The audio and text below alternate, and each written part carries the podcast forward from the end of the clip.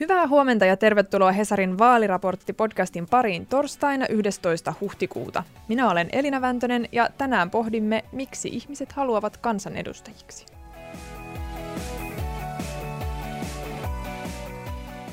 Eduskunta jäi siis eilen vaalitauolle vaalikauden viimeisen täysistunnon jälkeen ja tällä kertaa moni kokenut kansanedustajakin jätti paikkansa, osa jos nyt ei katkeroituna, niin ainakin pettyneenä politiikkaan nykyisellään. Ja tänään puhutaankin kansanedustajan työstä. Kanssani studiossa on Hesarin eduskuntatoimittaja Teija Sutinen, joka on seurannut kansanedustajien työtä kymmenisen vuotta varsin läheltä. Tervetuloa Teija. Kiitos. Sä osallistuit teille näihin vaalikauden päättäjäisiin, niin millainen tunnelma siellä oikein oli? No ehkä vähän sellainen haikea tunnelma. Eihän siellä läheskään kaikki olleet paikalla, koska monet on kaukana kampanjoimassa, mutta kyllähän siellä, se, siellä on edus, nykyisessä eduskunnassa on 35 kansanedustajaa, jotka luopuu vapaaehtoisesti eikä hae enää jatkokautta. Ja sitten semmoinen vanha nyrkkisääntö on, että toinen mokoma putoaa vaaleissa. Se on yleensä kaksi kolmasosaa eduskunnasta, joka ei sitten enää seuraavalla vaalikaudella ei enää jatka. Niin sen takia siellä varmaan moni oli haikena ja moni ehkä vähän huolestuneena ja pelokkaana, että miten, miten työpaikalle käy. Monet näistä luopuvista kansanedustajista on kuvailut tätä kulunutta istuntokautta raskaaksi ja myös eduskunnan puhemies Paula Risikko otti asian eilisessä puheessaan esille täällä vaalikauden päättäjäisissä. Hän sanoi seuraavasti. Ilmasta on tullut likaisempaa, retoriikasta kovempaa, asioita kärjistetään ja toisten sanoja tulkitaan tahallaan väärin. Hänenkin mielestään tässä oli nimenomaan tapahtunut tällä kuluneella kaudella muutos, niin tunnistaako se tätä eduskunnasta nyt? No mun mielestä siellä eduskunnassa niin täysistuntosalissa ei ole niin retoriikka kauheasti koventunut, koska siellä aika tarkkaan pidetään huoltakin näistä käytössäännöistä ja puhemies herkästi huomauttaa, jos niistä poikkeaa, mutta se johtuu varmaan samasta kuin koko muussa yhteiskunnassa, että tämmöinen somekielen käyttö leviää laajem, laajalle, että se ei ole pelkästään siellä somessa, vaan sitten siitä, siitä sitten niin kuin ehkä jonkinlaista heijastumaa on myös näissä kuppilakeskusteluissa ja, ja mediassa ja näin päin pois. Somessa monet kansanedustajat käyttää aika kovaa kieltä ja, ja sanoo toisista aika ikävästi, mutta ei, ei niin kuin salissa ehkä niinkään. Mut, joo. Ja mä kyllä siis tunnistan tämän niin kuin retoriikan koventumisen siinä, että mediakin varmaan ruokkii sitä jossain määrin sillä, että ne kommentit, mitä päädytään nostamaan sit otsikoihin, niin nehän nyt sitten useimmiten on niitä raflaavimpia, niin varmaan se sitten saa kansanedustajatkin ikään kuin miettimään mahdollisimman tehokkaita tapoja ilmaista viestinsä, että sen saisi sitten läpi, niin kyllähän se tietysti Kyllä, sitten varmaan... Joo. Ja, ja silleen se salikeskustelussa näkee, että että tavallaan kun on esimerkiksi niitä etukäteen kirjoitettuja puheita, niin, niin niistä pystyy niin kuin etukäteen näkemään, että mikä se on se kansanedustajan idea, että mistä, mikä hänen tästä puheesta voisi nostaa, tai tuosta nyt ainakin saisi niin kuin otsikon, että kun sanoo tällainen vähän silleen niin kuin, vähän kipakammin tai jotenkin murjasee mukavasti, niin, niin pääsee helpommin sen, saa sen siterauksen läpi ja nimensä lehteen. Kyllä siinä sitä, sitä on ollut aina, mutta nyt se on ehkä vielä korostuneempaa. Niin ja Risikkohan otti kantaa myös tähän nimenomaan somekommentointiin ja sanoi, että poliittinen keskustelu ei saisi typistyä, en nyt tarkalleen muista tätä sanamuotoa, mutta niin kuin yksittäisiin viesteihin, vaan ne tärkeimmät puheet pitäisi käydä siellä istuntosalissa eikä sitten sosiaalisessa, sosiaalisessa mediassa.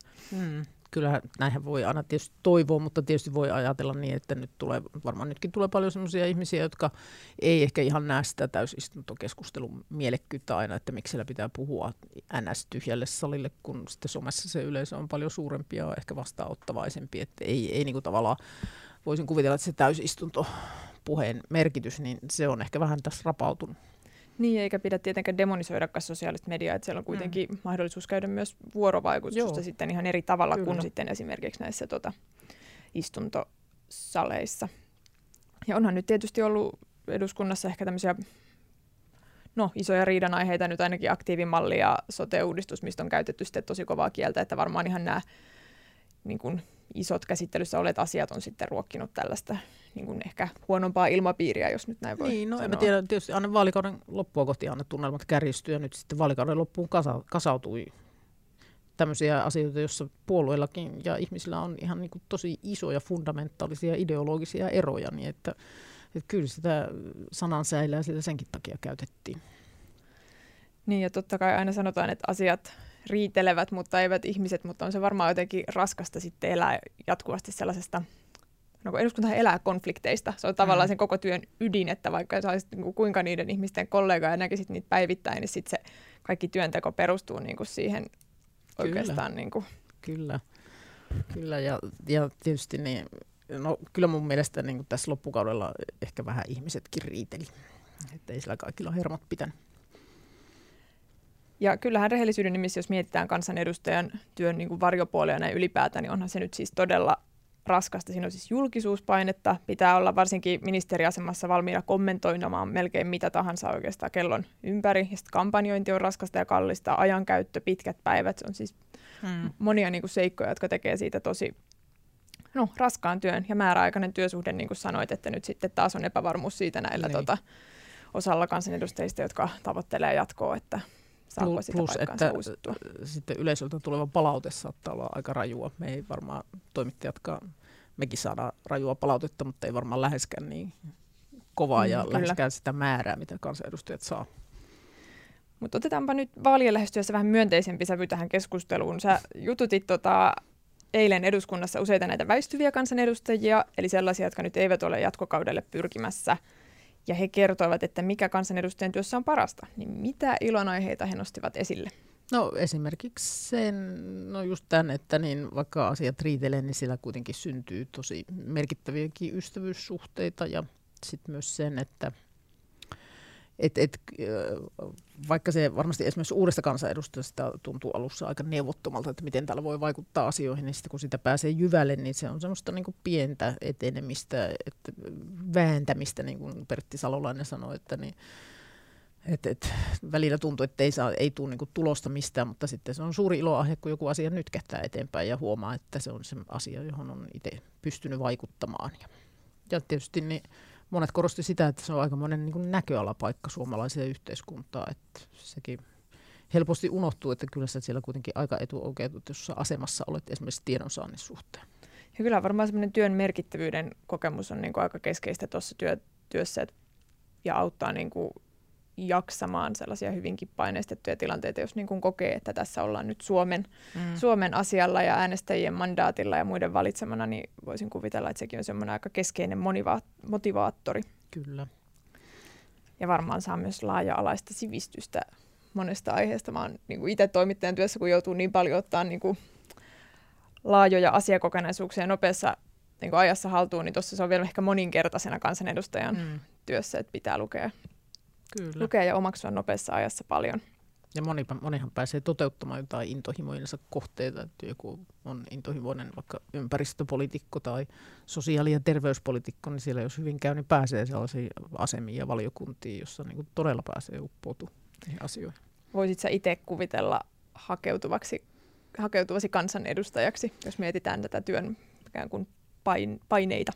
No en, en mä oikein, se, se niin kuin, esimerkiksi toi Kari Uotila korosti sitä semmoista niin kuin, sosiaalista luonnetta ja sitä, että pitää tulla ihmisten kanssa toimeen, niin sitä en välttämättä aina löydä itsestäni. Että, että se tosiaan semmoinen kansanedustajan tämmöinen miellyttämisgeeni ja semmoinen sosiaalisuus ja halu, halu niin kuin, tavata ihmisiä ja jaksaa jauhaa heidän kanssaan asioista, niin se on hirmu tärkeää ja kaikilla ei sitä ominaisuutta ole. Ja kyllä ihan tämä siis vaalikampanjointi neljän vuoden välein on tässä nytkin näissä vaaleissa miettinyt, niin nostan kyllä hattua heille, jotka jaksavat sitä, jaksavat sitä jalkatyötä tuolla tehdä. Mm, kyllä. Mutta mitä todennäköisimmin siis kymmenet kansanedustajat putoavat näissäkin vaaleissa, vaikka toivoisivat jatkoa omalle pestilleen. Mm. Jäämme jännityksellä odottamaan, kuinka käy. Ja mitä muuta tänään HS on julkaissut vaalikonedatan perusteella tehdyn selvityksen sellaisista aiheista, jotka aiheuttaa puolueissa sisäistä hajannusta. Ja yksi tällainen on perhevapaiden uudistaminen. Demareiden ja kokoomuksen ehdokkaista noin puolet on eri linjoilla kuin oma puolueensa. Tämä selvitys on luettavissa kokonaisuudessaan osoitteessa hs.fi kautta politiikka. Ja tänään järjestetään viimeinen vaalitentti, joka kokoaa yhteen kaikki puoluejohtajat. Sen lähettää Yle. Lähetys alkaa kello 21. Tämä oli Hesarin vaaliraportti, jossa seurataan lähestyviä eduskuntavaaleja joka arkiaamu aina vaalipäivään asti. Vaaleihin on tänään jäljellä enää kolme päivää. Kiitos teidän vierailusta. Kiitos kaikille kuuntelijoille seurasta ja toivotamme oikein mukavaa päivää.